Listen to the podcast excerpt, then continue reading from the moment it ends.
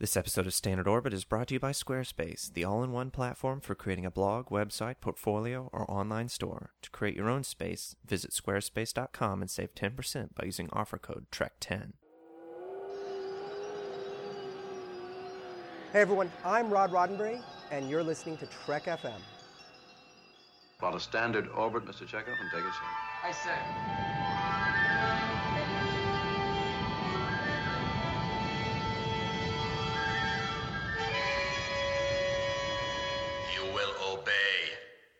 Is the word of Landru. Joy to you, friends. Welcome to Standard Orbit, Trek F M's newest series about Star Trek's oldest series, the original series. This is a show where we dive into the characters, concepts, cliches, and other things that don't start with C about the original series. My name is Drew, or Landru, and I'm the T O S editor for the network, and with me today is Mike from Commentary Track Stars. Hey, Mike. How's it going? How was your week? Um, it was pretty good. There was lots of baseball on T V, so, you know... Oh, I mean, oh boy. Yeah. Sports. Playoff baseball. That's great. I know you're a fan. I love sports. It's my favorite. Yeah. Well, today, thankfully, we're not talking about sports. I don't have to fake my way through it. Star Trek was unique in that most shows have a pilot, and the the network will throw money at them and say, show us what you can do based on your script. And then they'll make something and they'll say yay or nay. Star Trek was unique in the fact that they saw it, they liked the possibilities, but they wanted to see if they could do... What is that you said that you read in Cushman's book? They wanted to make sure that they could do everything they said they could. You know, where, where as most shows have a pretty standard formula, Star Trek was big. You know, there's lots of different types of shows that, that Star Trek does, so they wanted to make sure that they could do the action as well as the um, the thoughtful stuff, I guess. So they went back and they shot Where No Man Has Gone Before. Originally, they were they were asked to produce three scripts. So they produced Mudd's Women, The Omega Glory, and uh, and Where No Man Has Gone Before. And wisely, N B C said, why don't you try Where No Man Has Gone Before and not the one with the, the futuristic pimp or the one... where Kirk ends up reading the Declaration of Independence. So, you know, I mean, the thing about Star Trek being so big is that you can go in some crazy directions, and if people don't know what the baseline is, then it might be problematic. So I, I'm I'm impressed that I'm impressed that N B C read the script for the Omega Glory and didn't say, you know what, forget this. This Star Trek show, no, that's just stupid. No. Yeah. Yeah. The Omega Glory, worse than Spock's brain. I'll say it now. See, I don't have a problem with the Omega Glory, really. I mean, I'll never watch it unprompted, but uh, no, I mean, that's that episode is very watchable. So, they started with The Cage, starring Jeffrey Hunter as Captain Christopher Pike. The, the episode starts kind of in the middle of it, like, well, kind of at the end of a previous episode, which is what I like about both pilots, is they both kind of, we're already together, we're already friends. It's not like, let's get the band together for the first time. Both pilots have a group of people who've been together before on their way to their next mission. The the whole thing is in media res. They've got, uh, nothing's explained by a scroll. It's just, they've been beat up. They've, they've had a lot of missions previous. They're on their way to get some rest and to, to get some people some medical treatment, and they get a distress signal from Talos Four, which they ignore for the first ten minutes, which I appreciate that they just kind of, well, there's the main plot over there, but we're going to stay over here for a bit and mm-hmm. talk about our problems with the doctor slash bartender, which I kind of miss. Though, though he's very... My problem with The Cage is that it's not very futuristic. Besides the, the mental powers and stuff, there's only a few shots of the ship. There's no ship problems. It's there's just paper. You know, the, the computer prints out just a piece of paper, which is obviously just a an extra shoving shoving paper through a slot on the set. When Pike's walking to his corridors, uh, to his quarters, there's just people wearing sixties outfits walking down the hallway. There's just, there's no, there's little futuristicness. Uh, the doctor knocks on the door. Like, he doesn't ring a doorbell or anything. It's just he knocks on the sliding door before they let him in. It's really, this is a show set on a starship. but not necessarily futuristic. I don't know. It's hard to explain. Did you do you get that idea? Maybe. Um, I hadn't really thought about that, but I guess I can kind of see it. I'm wondering if there might be three things at play there. One is maybe they didn't think about a lot of the futuristic stuff yet. Two is maybe they didn't have the money for a lot of it yet. And three mm-hmm. is maybe uh, they were sort of overcompensating for their general premise of this being a science fiction show, which was essentially um, just a regular drama in the future. You know, in, in a lot of ways, I see Star Trek as being sort of the uh, the sixties equivalent to what Battlestar Galactica is today, you know, where it's really like a modern drama, but in the future. And, you know, if you look at like what Roddenberry had been talking about and like the the stuff that they kept on trying to pound into to people's heads and everything at the time, it's like, this isn't, you know, Lost in Space. This isn't uh, Flash Gordon, where it's like crazy things going on all the time and laser. Gun- well, I guess there are laser guns, but you know what I mean. You know, this is, is very much based in science. It's science fiction, not, you know, not space fantasy. So maybe, maybe some of that stuff is just trying to say, like, you know what, it is going to be pretty much the same as it is now, just on a spaceship in the future. Okay. I can get behind that. But I think there are probably some other factors at play as well. Yeah, I'm sure it was just, well, we don't have any more bu- budget for costumes, so we'll just, right. You guys, you look good. Yeah. And the sixties futuristic was kind of the style at the time. Uh, mm-hmm. The the fifties, sixties uh, a futuristic look. The, the you know, house of tomorrow that does all of your laundry for you. They're dreaming, you know, by nineteen seventy, we'll have all this this amazing technology. So I'm guessing they thought that they reached maybe the peak of technology. You know, well, we've got printers that print out paper. You know, right. It can't get any better than that. No. Though Spock does use uh, motion control to control his computer at times. That's true. Which is, is very, like, Kinect-y. Yeah, my wife does that with her phone now. I always make fun really? Of her. Yeah. Yeah. Why? She's like, well, this way, if I'm eating, I don't have to wipe off my hands. I'm like, okay. If it makes you happy. Another thing is that uh, about The Cage is that all the technology that they do use is a big deal. Like, let's go to warp. warp and yeah. There's like, you know, the lights start flashing and everybody's moving in kind of slow motion, kind of like motion picture, I guess. They play the theme song and uh, they play right? the theme song, and there's stars over going over the uh overlaid over them, and there's the yeah the lap dissolves. Yeah, that that that is the thing that really sticks out to me, is the dissolves. Like, look at how awesome this is. We're, it's so awesome. Space. We've got to show you two things at the same time because there's just so much things. And then, and then transporters, thankfully they, I mean, that was kept to a minimum, but there's a lot of transporting, one person at a time, instead of the group of people, like everybody's about to beam down and just the women disappear and Spock freaks out because he doesn't have a character. It It is kind of disappointing. Like, Pike is the only person, I think, who really gets character and motivation. I know it's only one episode, but looking at, like, Where No Man Has Gone Before, we get a lot of characters pretty much fleshed out right at the beginning, within the first sixty seconds even. Mm-hmm. You understand Kirk and Spock. But with Pike, you, you learn Pike through the episode, but number one, you don't know anything about her. Spock, you know even less of. He's an alien, but he acts just like everybody else, so there's not... There's nothing that sets him apart except for his pointed ears. Well, you can kind of see um, on like a surface level what they were intending to do. You know, b- basically, I think they were they were doing the same thing that they ended up doing in the original series, which is have the id, ego, superego thing going on. But instead of it being with Spock, it was going to be with Number One. She's the highly logical individual and everything like that. And even though she doesn't really do anything, you do see her character come through, which is basically Spock's character. And Spock, he's got his gimmick. He's an alien.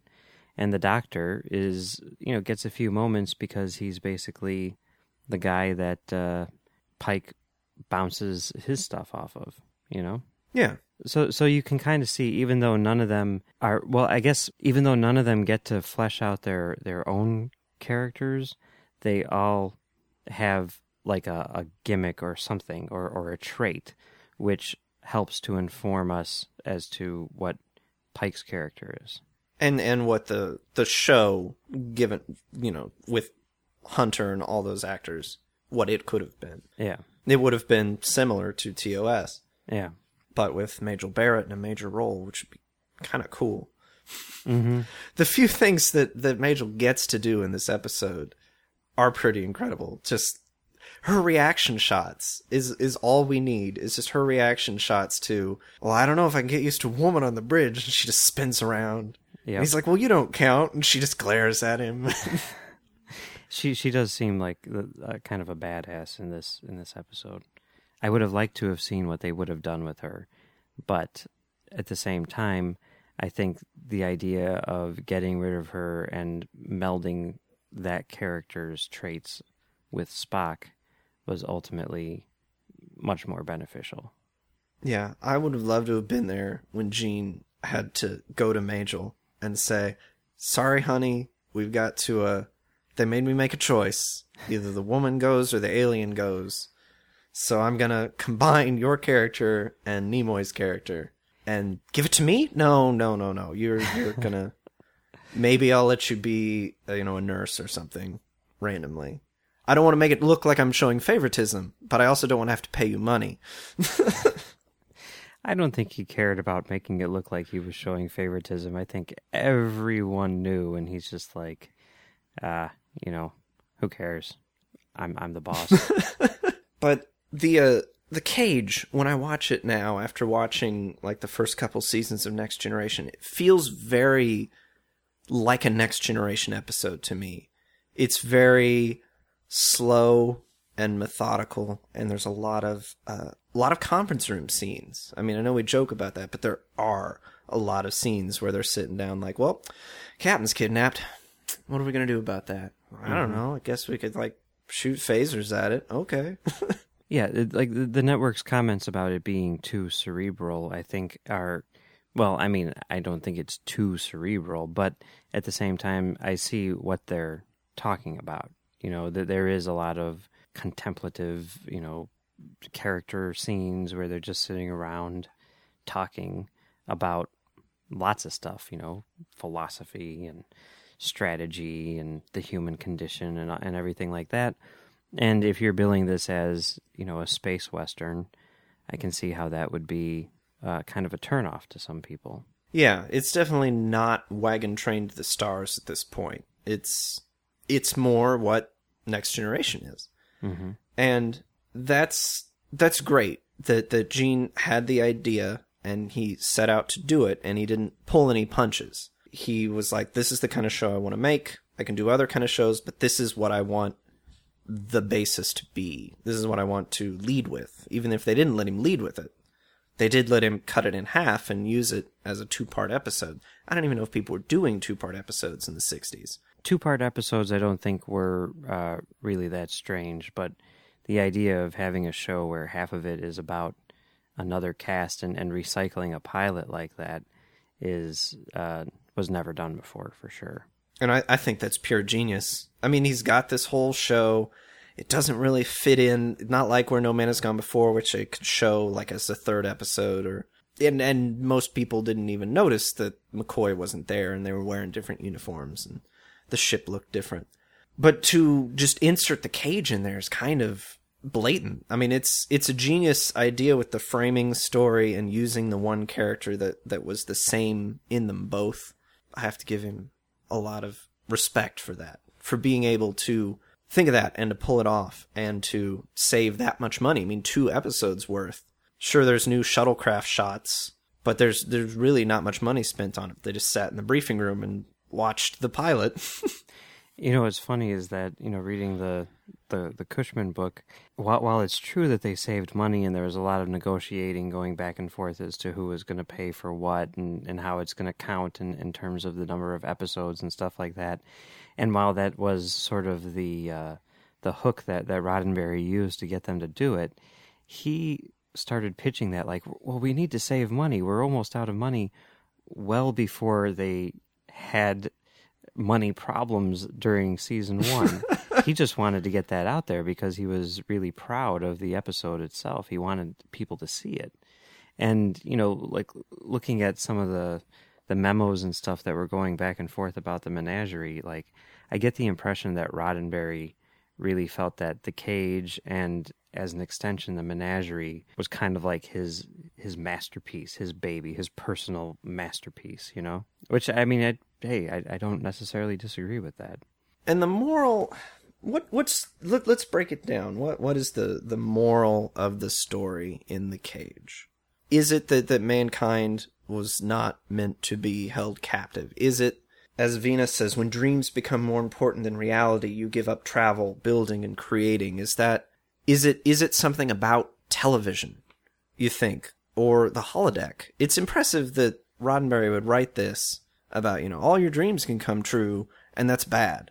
All your dreams coming true is bad. And then in Next Generation, here, all your dreams can come true. And it's totally awesome. Yeah, I mean, I think uh, what yeah, what you're saying makes a lot of sense. It, it it does have, you know, the same themes that we see in, in a lot of stuff, uh, you know, even WALL-E. And it's interesting that he would choose this for the first episode of his new futuristic science fiction show. He's basically saying, like, eventually technology is going to get to the point where we don't have to do anything. Like, we can literally sit in a chair and probably control things with our mind and, and, and everything. Well, do exactly what the Talosians do. When we reach that point, we have to be careful that we don't stop doing what it is that makes us better in the first place, you know, that, that made us better in the first place, that we don't settle for something which we think is is is you know the the peak. We need to keep on going forward. We need to keep on growing as a species. Uh, otherwise, we might as well just die. Otherwise, that we will be in our own personal cages. You know, the Talosians are yeah. are, are in a cage as much as uh, the humans are. As as deep as that was, N B C wanted to see action. Wanted to see fighting. They wanted to see Big, big, more big budget stuff. So they picked Where No Man Has Gone Before, which immediately opens up with uh, them heading to the edge of the galaxy and Kirk and Spock. And they're immediately establishing the fact that Spock doesn't have emotions. Oh, one of your Earth emotions, which he says with a grin, which which is weird and, and worries me a bit, but... It, it was still early on. They were still, I mean, I can forgive stuff like that because they were still trying to figure out what the character was. You know, they, none of them had done this before. We're, we're looking at it with the, the hindsight of, you know, forty-seven years of Spock, you know? Right. They had, they had like one, one other episode where he was completely different. But uh, it does, it does at least establish the characters uh, right away, uh, which I appreciate. More than just the focus on the captain. And they immediately go to Redwood, and they immediately start running around, and they're immediately running to turbo lifts and going up and down, and it's it's definitely starts off more action-packed than than The Cage did. I'm going to start off by saying I like Where No Man Has Gone Before better. I don't know. I mean, I don't know what that says about me. I mean, I guess I always lean toward the, the more action-y episodes. I mean, I don't think that's a bad thing. But I also think that this episode is is also fairly deep.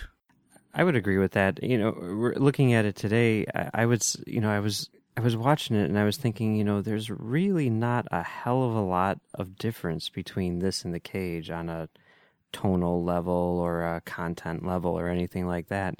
Really, the big thing, which, you know, everyone seems to make a big deal out of every time you, you hear people talk about it, is like, the studio wanted it to end on a big action beat. And it's like, yeah, I guess it does that. And that, that is a pretty big action beat and b- bigger than anything that is in The Cage. But aside from that, I mean, you could have stuck that at the end of The Cage somehow and gotten essentially the same, the same That's thing. That's true. You know? Have him fight the little girly alien big head women and... I mean, I don't know. He but, does I mean, fight one of them. It's just a very short fight. It, it, I mean, it's contrived in, in Where No Man Has Gone Before, too, kind of. You know, I mean, he's fighting this this being which can control things with his mind. You know, and they, they do the whole thing where, you know, the kind of Return of the Jedi thing where uh, the the other godlike being, you know, fights with him with, with lightning bolts and, and takes away his powers for a split second. But then he gets him back, and Kirk's still able to beat him somehow. That's a little weird. Yeah, I've I've, I've never understood that. He's unstoppable unless his eyes aren't glowing, and then then it doesn't work. Yeah.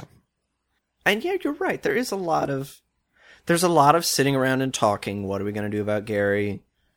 You know, Gary's going to be in trouble.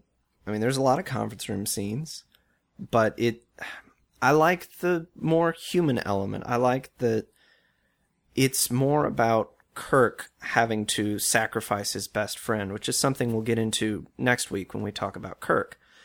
Is he is always up for sacrificing himself, but he hates having to sacrifice other people. And that's really the, the crux of the episode, for me at least, is that Gary Mitchell is his friend, and he doesn't want to have to hurt Gary, even though Gary could hurt everyone. And I think that that's, the, that's what eventually the needs of the many, even here from the pilot, the needs of the many outweigh the needs of the few. Gary is a threat, and Kirk must man up and get rid of Gary for the sake of the Enterprise and eventually the rest of the galaxy. Yeah, um, I, I agree with that. I think on the whole, The Cage is a better episode. Um, I think kind of the, uh, the the questions which are being asked in that are, are a bit more interesting than the questions which are being asked in Where No Man Has Gone Before. You know, it, I, I can see why Where No Man Has Gone Before would be the one which would sell the show, because it really does do a better job of establishing the characters. Uh, well, especially since, you know, you have the characters who are going to be in the show. But I mean, even beyond that, I, I think that uh, the the scope of the episode does kind of show what Star Trek can do uh, better than The Cage does, because it does have all that um, thoughtful stuff that's in The Cage, but it also has, you know, the big action. And I think that they the, the pacing is a bit better. You know, the tone is, is a bit more um, refined.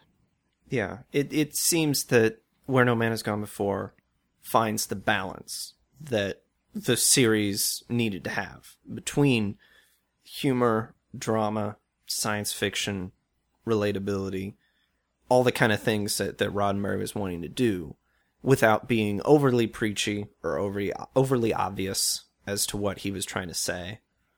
Um, not like half black, half white people against half white, half black people. Mm-hmm. There's there's no there's no subtlety to that, but this one's got the subtlety that makes you think. But it can also, you know, you could sit your kid in front of it, and they're like, "Ooh, you know, look at the floating, floating cups and the, you know, the guy with the crazy glowy eyes," right? Which I, I think is yeah what eventually gave the original series its start, which is what a pilot should do. Yeah. So I'm glad that, that N B C could see the potential, and that, that Roddenberry's pitch was that good, that they could see the potential even in even if that episode wasn't exactly what they were looking for. They could tell that with those sets and some of those actors, they could really accomplish what they, they wanted to accomplish with this show. Apparently, um, the initial reaction after seeing The Cage by the studio was like, holy crap, you know, you, you can actually do this? Like, this is on television? Like, this is insane from, I guess, a production standpoint. You know, and we look at it now and it looks, you know, rather cheesy because we're used to seeing things like Star Wars and everything like that. But at the time, I guess just the, the scale of that show and the idea that it was going to be on television was just kind of mind-boggling to the studio. And I think maybe that, you know, the fact that they were like, this is, you know, I can't believe we did this, and the idea that no one would ever see it, I think that might have been a big factor in them giving Roddenberry another shot. Let's play a little what if. Uh, how about, wh- what do you think the series would have been like had they gone with, uh, just with The Cage and said, that's great, keep doing that. You know, Jeffrey Hunter, Majel Barrett, go ahead, do it. Wh- what do you think that show would have ended up being like? Uh, you know, that's interesting. That's actually something that I've thought about quite a bit. Um, I think it still would have been good. I think for the most part, it still would have been the same show. But uh, I think giving them the, the second chance really gave them the opportunity to refine a lot of things. Like, obviously, I don't know, Captain Kirk seems better than Captain Pike. Without a doubt, William Shatner is better than Jeffrey Hunter, although I don't think that Hunter was bad. And, and obviously, uh, McCoy was better than Philip Boyce. Is that Boyce? The, yes. Yeah.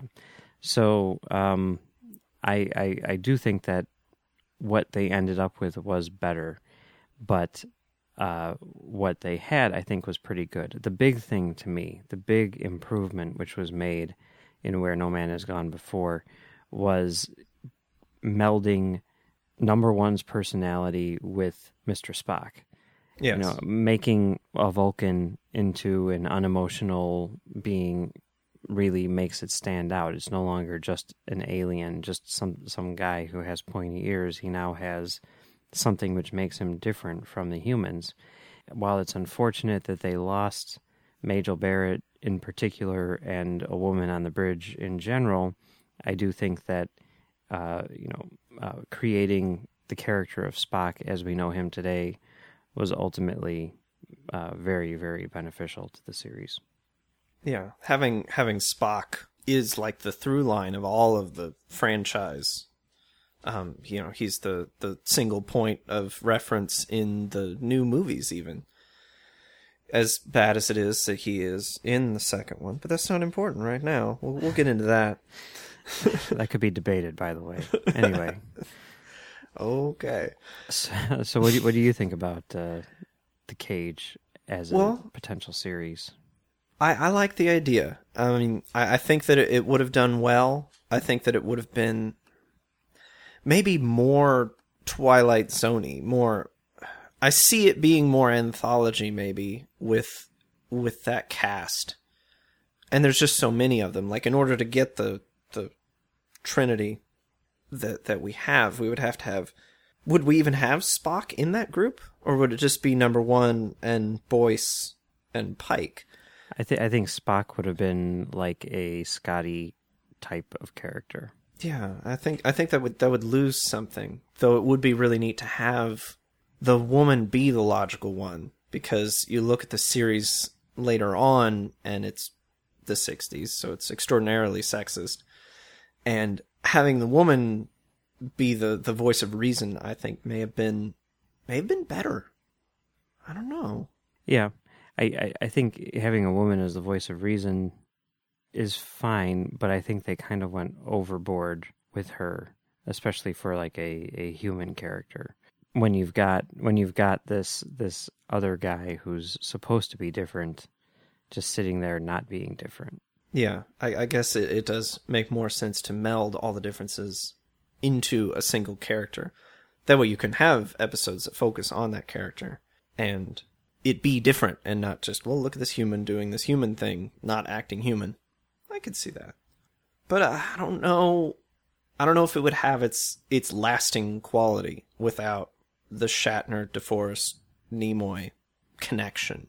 And didn't Hunter die, like, in, in nineteen sixty-nine? Yeah, he died, yeah, it was sixty-eight or sixty-nine. I think it was sixty-nine, yeah. If he had died, I mean, if Shatner had died in sixty-nine, I mean, I don't know if they would have tried a motion picture without...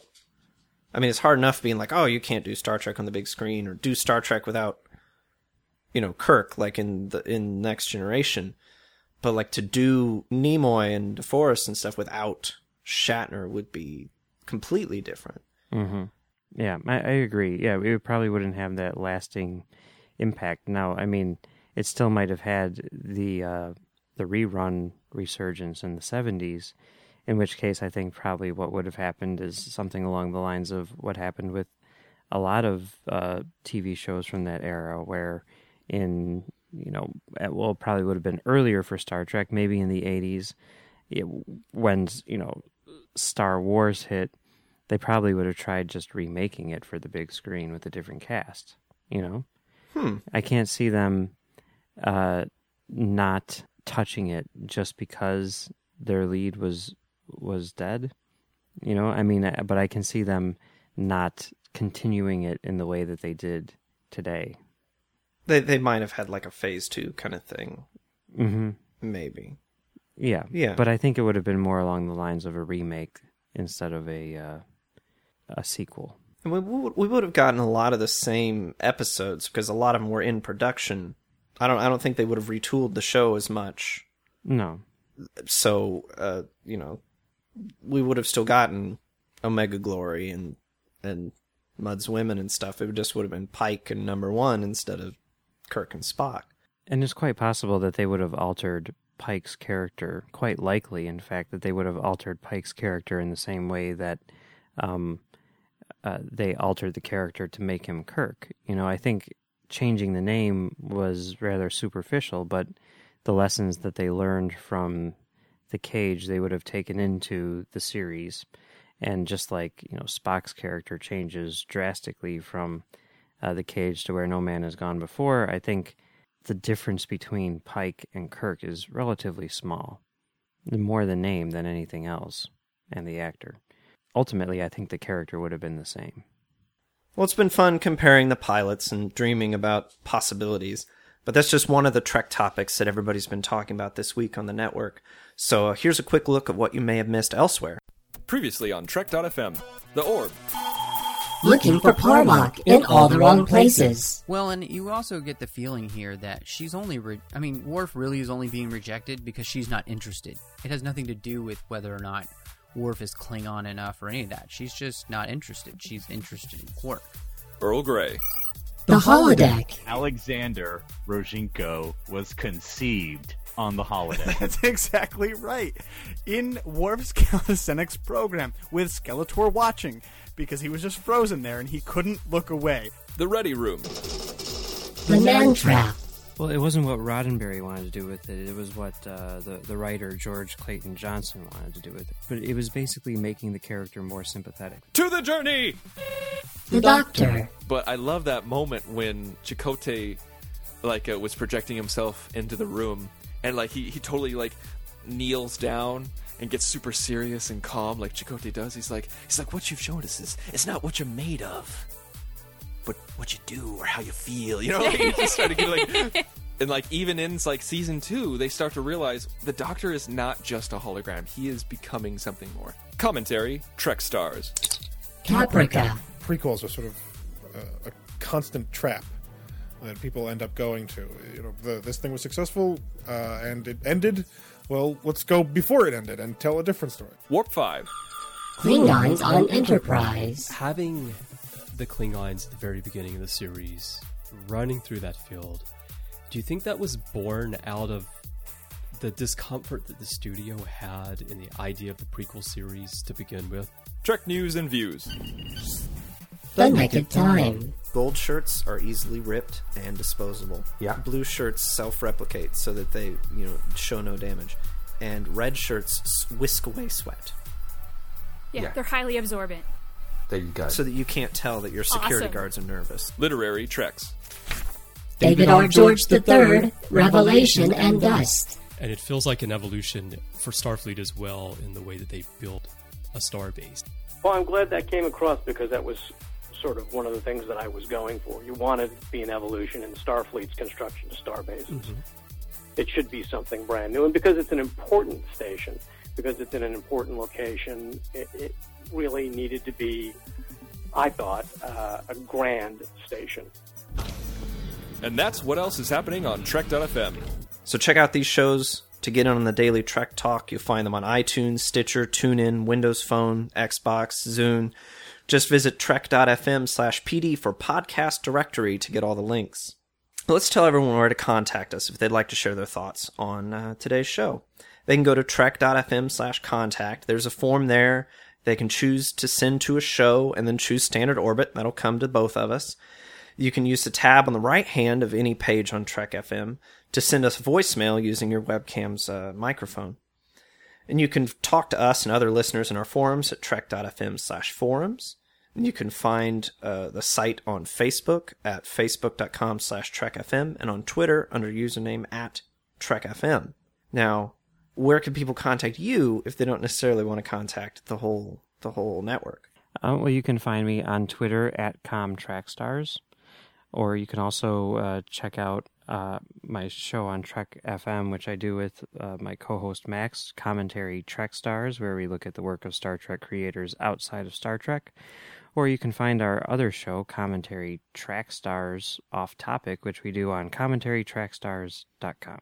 And you can find me on Twitter at double oh five, D O U B L E O F I V E, and you can find me on random episodes of The Ready Room, where we'll talk about, uh, which is our general show, where we talk about episodes and break them down and see what they're made of. You can also find some articles that I've written, overly examination articles on fonts used in the original series, which is, is I'm still... I'm, I'm still proud of it. I need to update it for Into Darkness because they threw all of my theories out of the window. Well, we'll have to do an episode on the fonts at some point. Well, we could do a whole podcast on the fonts. Yeah, yeah. No, I mean like a whole series. No, I know. Yeah, we'll we'll do that uh, after we do the aspect ratio uh, podcast. Yeah. Which, by the way, I'm still serious about doing. So you're still serious about this. Yeah. You, you may you may have to keep an eye out for that. Yeah. Listeners. Before we go, we'd like to ask everyone to please support our sponsor for today's show. Squarespace is the web's best hosting and C M S that makes it simple for you to create a beautiful blog, website, portfolio, online store, or anything else you can imagine. Create your own space today. Just go to squarespace dot com for your free fourteen day trial, no credit card required. Then use the offer code Trek ten to save ten percent. You're going to love it, and we really thank Squarespace for the support of Standard Orbit and Trek F M. And if you'd like to personally support Standard Orbit, the network, and our programming, visit trek dot f m slash donate. We have eight alien-themed badges and art prints as a thank you for your contribution, and you can mix and match badges and art prints. There are different levels of donation to choose from, and your contributions help us cover the cost of production, storage, and bandwidth needed to bring Standard Orbit and our other shows to you every week. And you can get a pin with a Gorn on it, so why would you not do that? Everyone needs a pin with a Gorn on it. Put it on your ThinkGeek bag of holding or your, your hat. There you go. So, everyone, thanks for listening. Have a good week and keep on trekking. It is the will of Landru. Mister Chekhov.